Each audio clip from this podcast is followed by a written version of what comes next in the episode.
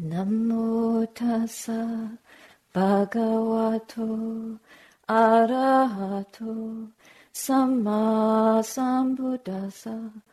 남모 타사 바가와토 아라하토 삼마 삼부다사. 남모 타사 바가와토 아라하토 samma sambuddhassa. Buddhang dhammang sanghang namasami. I thought tonight I would talk about why I chose the title Sati Saraniya Hermitage. So mindfulness is sati, the looking, looking and seeing with wisdom, and a whole cluster of qualities, remembering to look and see, let go with wisdom, with clarity, with vigilance, with appropriate attention, and so forth. And saraniya also means remembering, remembering and bearing in mind. But the saraniya that I had in my mind when I chose this word, saraniya. And saraniya comes from the word sarana. Sarana means refuge, a place of shelter, safety, protection. Saraniya means conciliation, and there are certain factors described as saraniya dhammas, and these are dhammas of conciliation. They're qualities that lead to harmony, to friendship, to goodwill, to supportive conditions for community. And these Saraniya Dhammas were expounded by the Blessed One as qualities that we can develop, not just as monastics in the monastery, but as spiritual seekers who happen to, if we live a household life and we have a, a community in our home, or friends living together, or staff working together, especially in conditions under pressure. So the Saraniya Dhammas are supports, ways that we can train our minds so that when we are in situations with other human beings who we think are the cause of our suffering, then we can remember these qualities and try to develop them within us. And these qualities are important also for us individually to develop internally in our practice when we have a chorus going on in the mind of voices. And it's a chorus of sometimes very unfriendly voices telling us that we're no good and telling us to do unwholesome things or dragging us away from, from the path, trying to hinder our progress. So the Saraniya Dhammas help us to find companionship in that which is a, a true spiritual ally. Whether it's a human being in, in the household or in the monastery, or whether it's uh, something within us, in our own conditioning. We have to find the conciliation or reconciliation with those things that are not pleasant or that challenge us or throw us off balance qualities that have a universal application. They're very important for whatever kind of path we walk. The human journey is always going to be fraught. There's nowhere that we can run to where we will find perfection on the outside. Essentially, the, the reconciliation has to happen here in the heart. And when it happens in the heart, then we can extend it. We become, we, we grow into that which extends reconciliation to others or extends true spiritual friendship to others. So rather than asking or demanding something from the world or from the people we live with, like, be nice to me, or be kind, or behave, or fulfill my expectations, we reconcile ourselves to the conditions, whatever they are. So the first three are loving kindness in speech and action, like physical action or verbal action, verbal acts like what we say and how we treat each other, how we treat ourselves, what we say to ourselves. And so these two activities come from nothing less than our intention. And intention is a mental activity. So if if we develop and train our minds in wholesome intention, wholesome mental states through right view and right intentional or right volitional action, then we have a greater propensity to act and speak with loving kindness, motivated by that which is ethically pure and whole and sound and upright. So those are the first three. So the saraniyas that enable us to live in a group, at home, or at work when there's a problem or a conflict and we're able to reflect and bring up wholesome states through developing loving kindness intentionally in our minds Instead of looking at people critically and with expectations or demands or judgments or assumptions, we try to rest in that quality of loving kindness and compassion, knowing that generally human beings don't act in evil ways or mean ways or violent ways unless they're ignorant or unless they're suffering. So, as hard as it might be to remember to try to bring up these qualities of metta or karuna, and if we can't, to bring up the quality of forgiveness or understanding, then as much as we can do that, there is a chance that we will not contribute to the conflict if there's an argument, if we can just take a deep breath and remember that, what was that saraniya, Dhamma, that we can bring up in the heart? It's that factor of, this is really unpleasant, but can I forgive? Or can I bear goodwill towards this human being who wants happiness and peace just like me, but is not, not peaceful? not happy. But can we not contribute to that? Even if it's for one moment, one moment will condition another moment. Instead of just reacting in our familiar ways, this is really a, a plausible and effective way and means, upaya, it's skillful way to undercut, undermine Mara coming towards us in the guise of someone else's unskillfulness.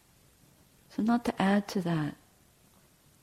And then, if we can keep a rigorous, meticulous, diligent level of precepts, this is something that will help to restrain us from lashing out, breaking the precept around speech. Very, very important for us as human beings. Or even silently having a whole litany of abuse in the mind. Or even a protest. How dare they talk to me like that? But to somehow short circuit that by restraining our intention as well, our mental state, like not to bear an ill wind in our mind because an ill wind will bring out an ill begotten word, and maybe even an unsavory or cruel act. Now, this doesn't happen easily, but at least if we determine to keep precepts, these are a true protection for us. And as monastics, we have a very strong determination to bear our vows in mind constantly. It is the heart and core of our training. And regularly we review our vows, recite our vows, confess any even minor infringement of our vows to each other so that we can immediately repair the moral fabric of the heart. So that our purity is not tainted. Otherwise, it is impossible for us to receive the kindness and support that lay people bring. How can we possibly eat the alms food if we're not keeping our precepts? To hold our moral fabric intact is to want reconciliation to be upheld. And the whole point of practicing Dhamma is to uphold purity. Precepts is the ground, the, the groundwork, the basis, the foundation. It's actually dana sila. How we act, speak, and even think. This precious relationship of dana sila, a joyful offering of our energy for this path. And the riches come through guarding our virtue. Guarding and cultivating our virtue gives an immediate protection. Even in the most unsavory, unwholesome situation, we can bring to that our virtue. All of us, whether we're in robes or not. Wearing the robe and shaving our heads is not enough. We have to be vow keepers. Vinaya is that which burns up defilements. And it's a process of purification. It, doesn't happen just by wishing it, it happens by enacting it through reconciliation. The reconciliation means that we reconcile ourselves through forgiveness, through understanding, through kindness, through compassion.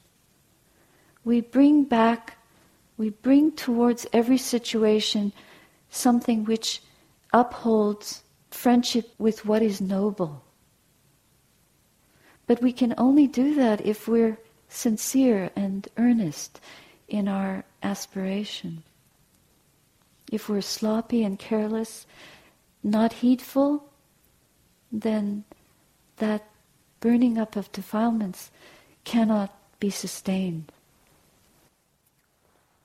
And then the fifth Saraniya Dhamma that helps us to bring about this reconciliation or this friendship with what is lovely is the sharing impartially, equally with our companions, with our family, with our friends, with each other.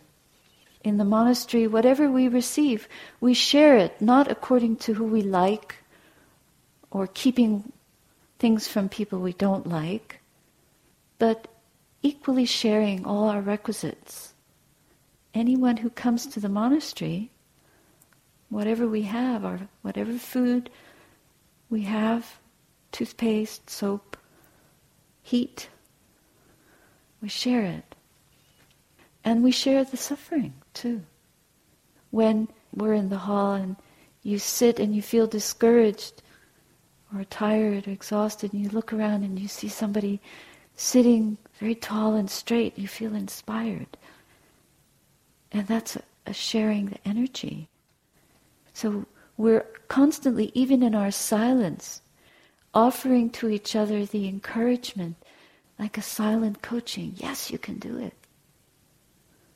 This is Dhamma community that spreads across the world.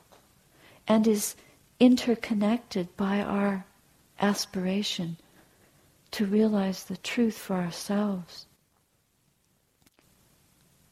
These are precious gifts as spontaneous acts of offering and giving and sharing time and resources and energy.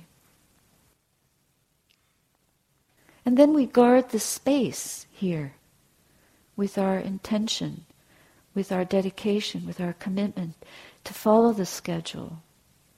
We share the, the room, the hall, the light, the air, the insects, the creatures, the sounds, the stillness, and the knowledge, the wisdom that keeps us, energizes us, inspires us to continue. We share all of that. So we are deeply connected in Dhamma through this experience. We share the teachings. We share them, we taste them, we chew on them. We digest them. We drink them in deeply. And this also is like a nourishment. This is our biggest requisite for spiritual life. Consummation of the Saraniya Dhamma is having similar views. So all of us here understand something about this practice and the benefits of it, or we wouldn't be able to uh, undertake it, pursue it, develop it, commit our energy to it. We understand how to follow the breath.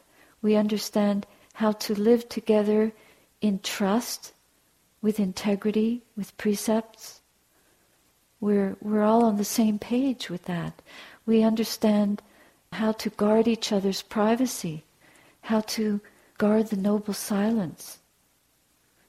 Just like in town, when people share the same views, they when they go into a shop to buy groceries, they line up. They don't just all rush to the counter at the same time. In the monastery, we have an agreement about our core what, things that we observe above and beyond our established Vinaya rules, certain observances that we follow. And we keep those observances, we don't violate them. And this helps to sustain concord, harmony, and peace in our community. And it, these, this is based on respect, it's also based on knowing what works and what doesn't work. And sometimes we sit together and review. But we come together in concord and come to an agreement. And we respect what our elders have done. The Theravada tradition is the way of the elders. It's a beautiful way. So, acting out of respect and appreciation for what has been done and ways that have been raised up or presented with wisdom and with reflection. So the Saraniya Dhammas are not a template of perfection, but it's a working model for us to pick up and develop. Reconciliation is a training. We don't arrive reconciled.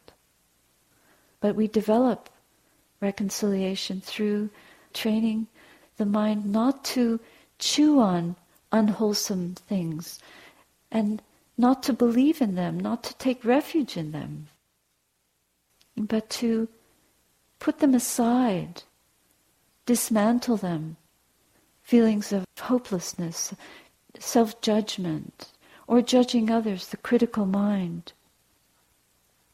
feelings of sadness or grief. Reconciliation doesn't come just by thinking ourselves to perfection.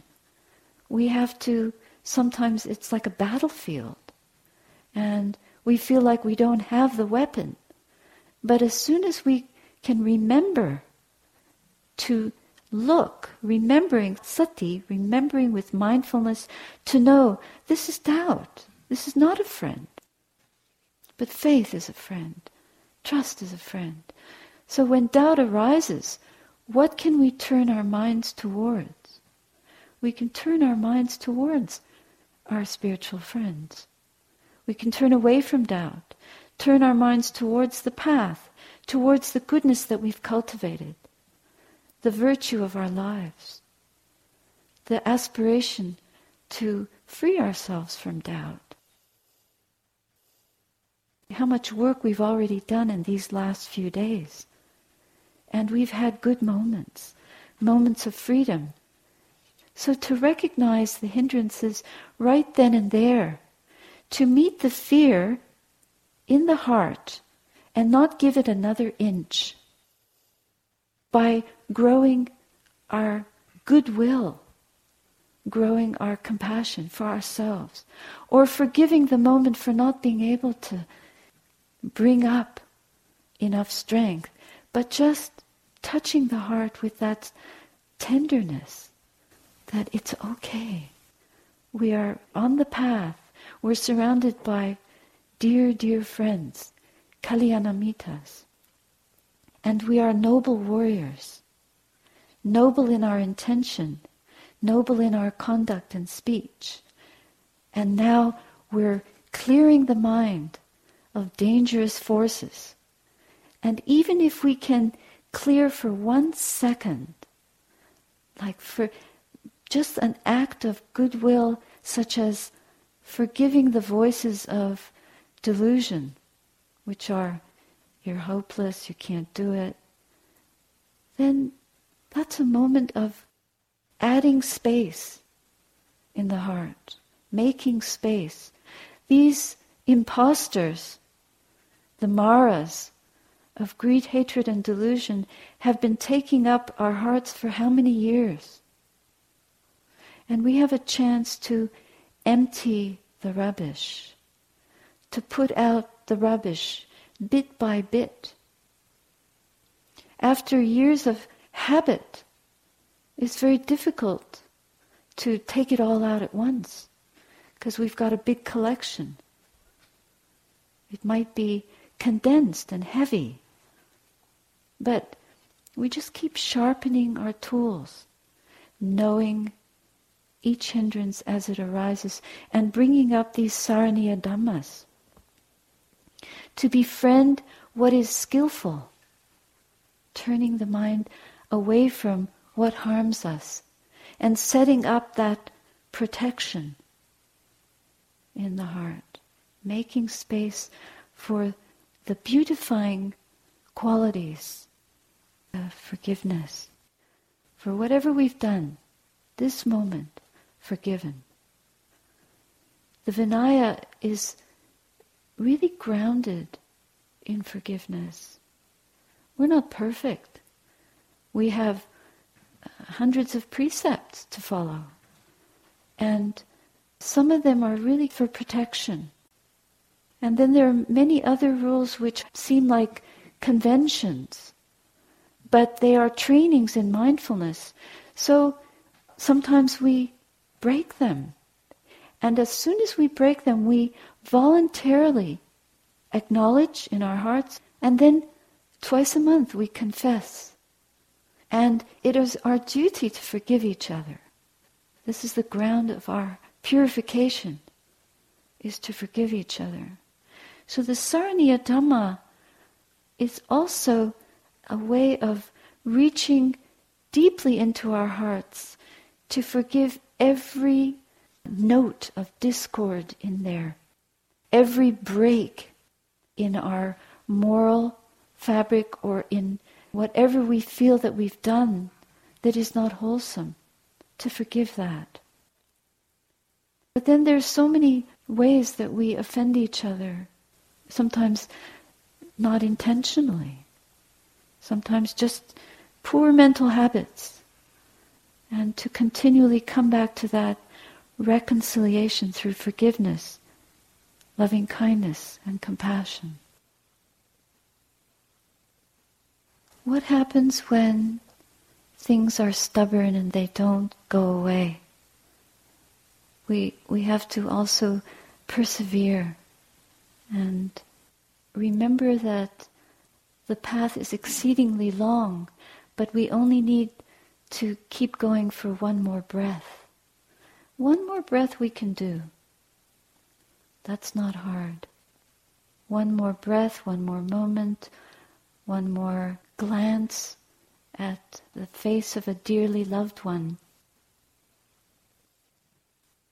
Forty or so years ago, I was walking in the Himalayas and I got snowed in with my companion on a pass and we couldn't find our way in the dark and it was freezing cold and I thought I can't I just can't walk anymore. My feet felt frozen. And I sank into the snow. And I thought this is it you know I'm I'm a goner. And my companion said come on get up. You've got to keep going. You can't stop or you'll die. But I just couldn't get up.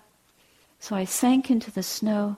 And as this was happening, the face of my mother came up in my mind.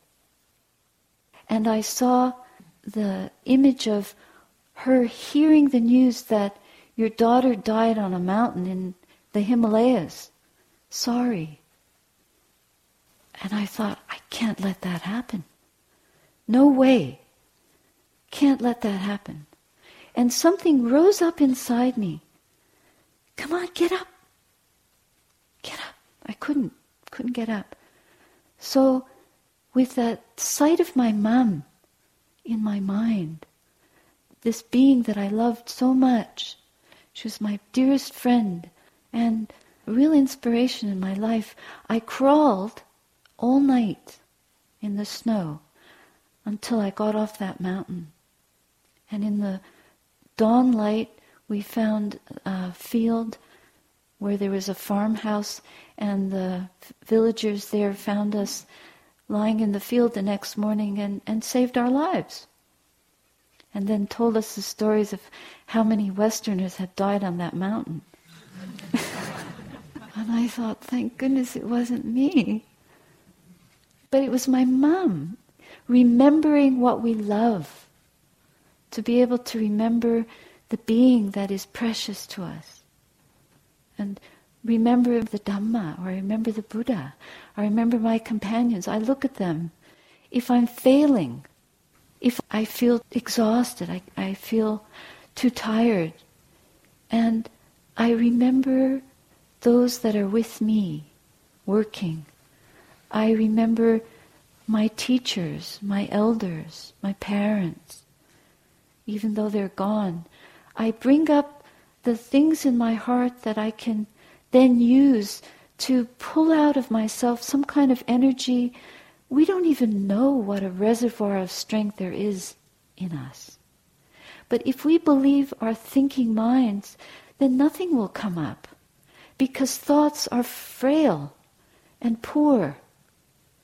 There are not big riches in the chattering thoughts of the mind, in those old editorial commentaries that we've rehearsed forever. They haven't got much to offer. It's the same old, same old.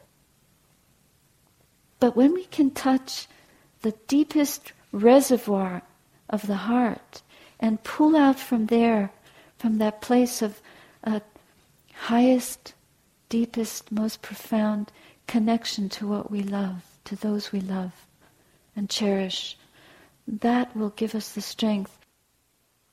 How do volunteer firefighters jump into a burning building and save some stranger from death at the risk of their own lives? That we can do. But we have to rouse ourselves.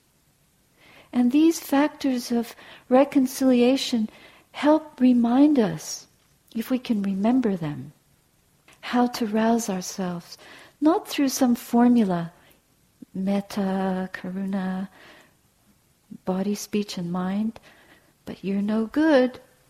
You know, and then all those voices come back, that useless litany of hollow sounds that we've been playing and replaying, throw out those tapes and chant.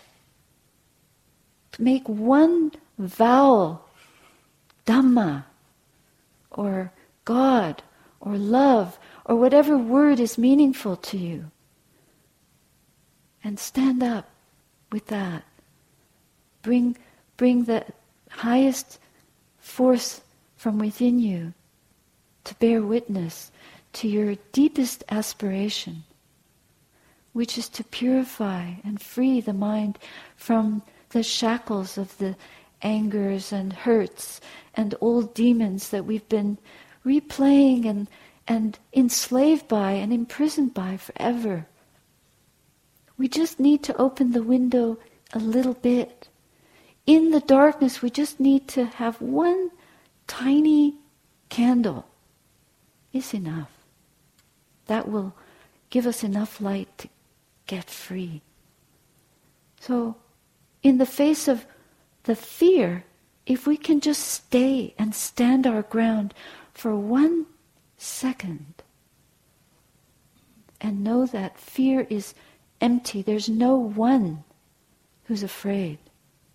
This is the remembering the teachings, Dhammais. It's anicca, it's dukkha, it's anatta, it's impermanent. Touch it. Where is it? It's just a habit in the mind. And we can bring this new force to bear it. It's a force of great unconditional acceptance, like it's not, yes, come in fear, but it's, I'm bigger than you. Not I, but this heart is bigger than that, much bigger. It's unconditional loving kindness, compassion, and eventually maturing to equanimity. Because if we can ride the waves of fear, eventually they subside because they are empty. It's just our habits that keep them crashing against the best in us.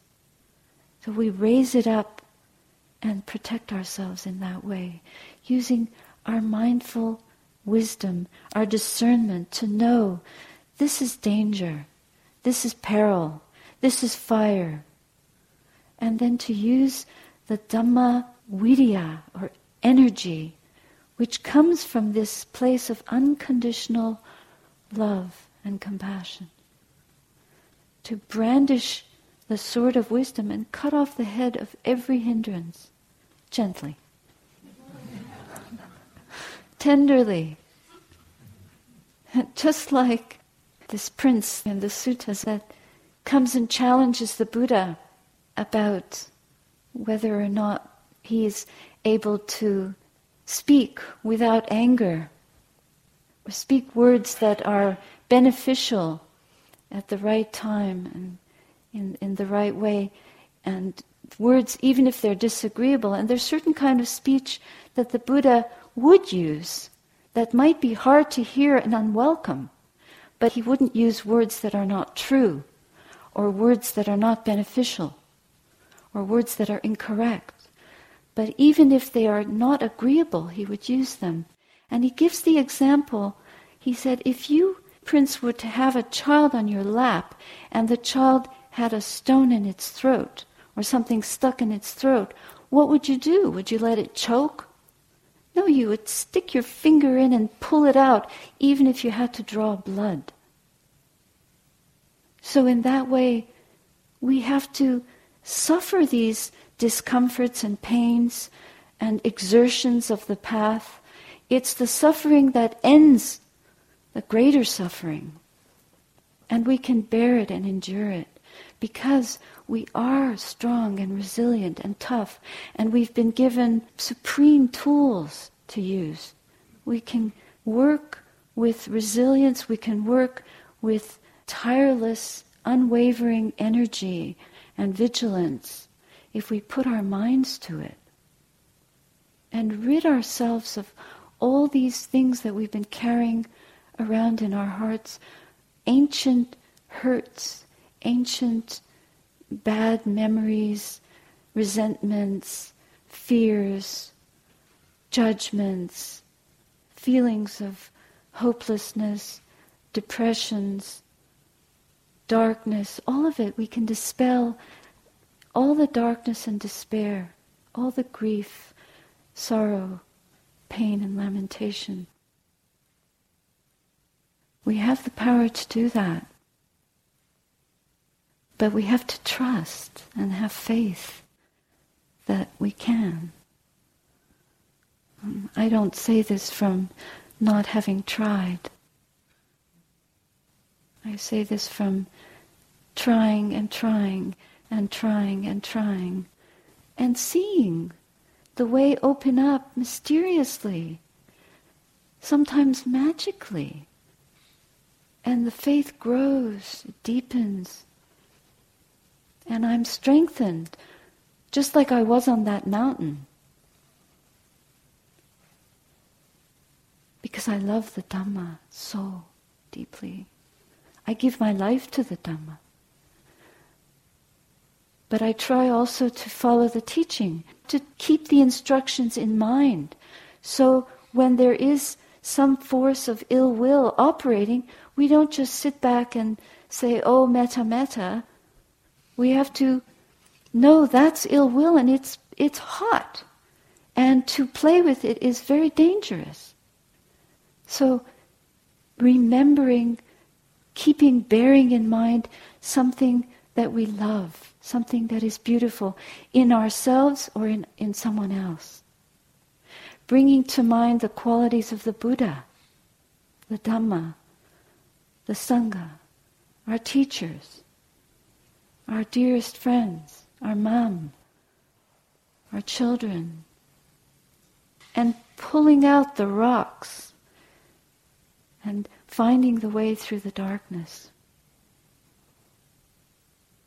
Some of these forces, of course, they keep recurring, they keep coming back over and over again, and it just takes a radical form of patience.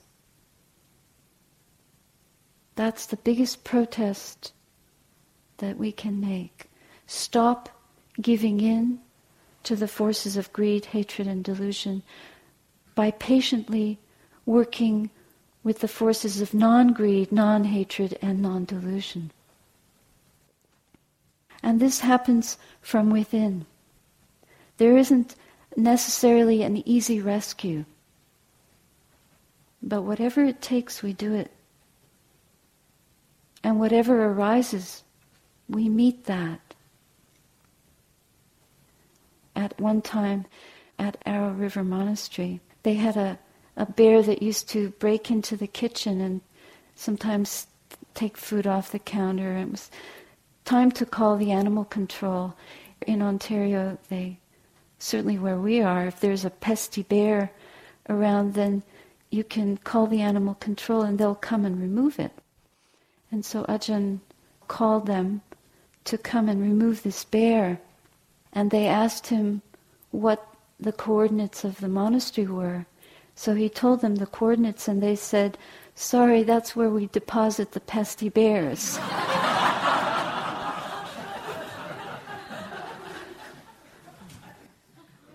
so even if we feel like where we live or in our minds, the pesty bears are just being deposited from everywhere. Everyone is bringing us their bear.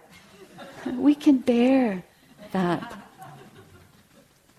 As bad as it is, not to be intimidated by the bears.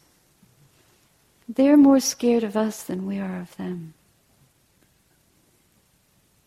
And to bring in a playfulness and to recognize how many times we've been circling in samsara from ancient ancient roots. And some of the dukkha that we suffer is indeed ancient.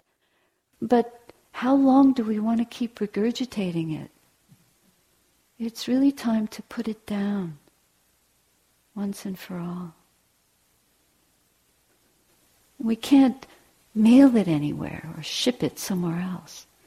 We just have to settle it right here, where we are, moment by moment.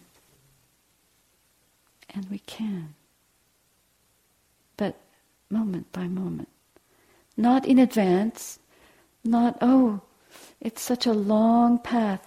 As long as it is, as long as it takes, there are those that work slowly with a lot of pain, slowly with little pain, quickly with a lot of pain, quickly with little pain. But whatever our particular backpack karmic predicament is, we just work with it. And if it's a lot of pain and a lot of work, and it takes a long time, we don't give up because there's nothing else to do but this.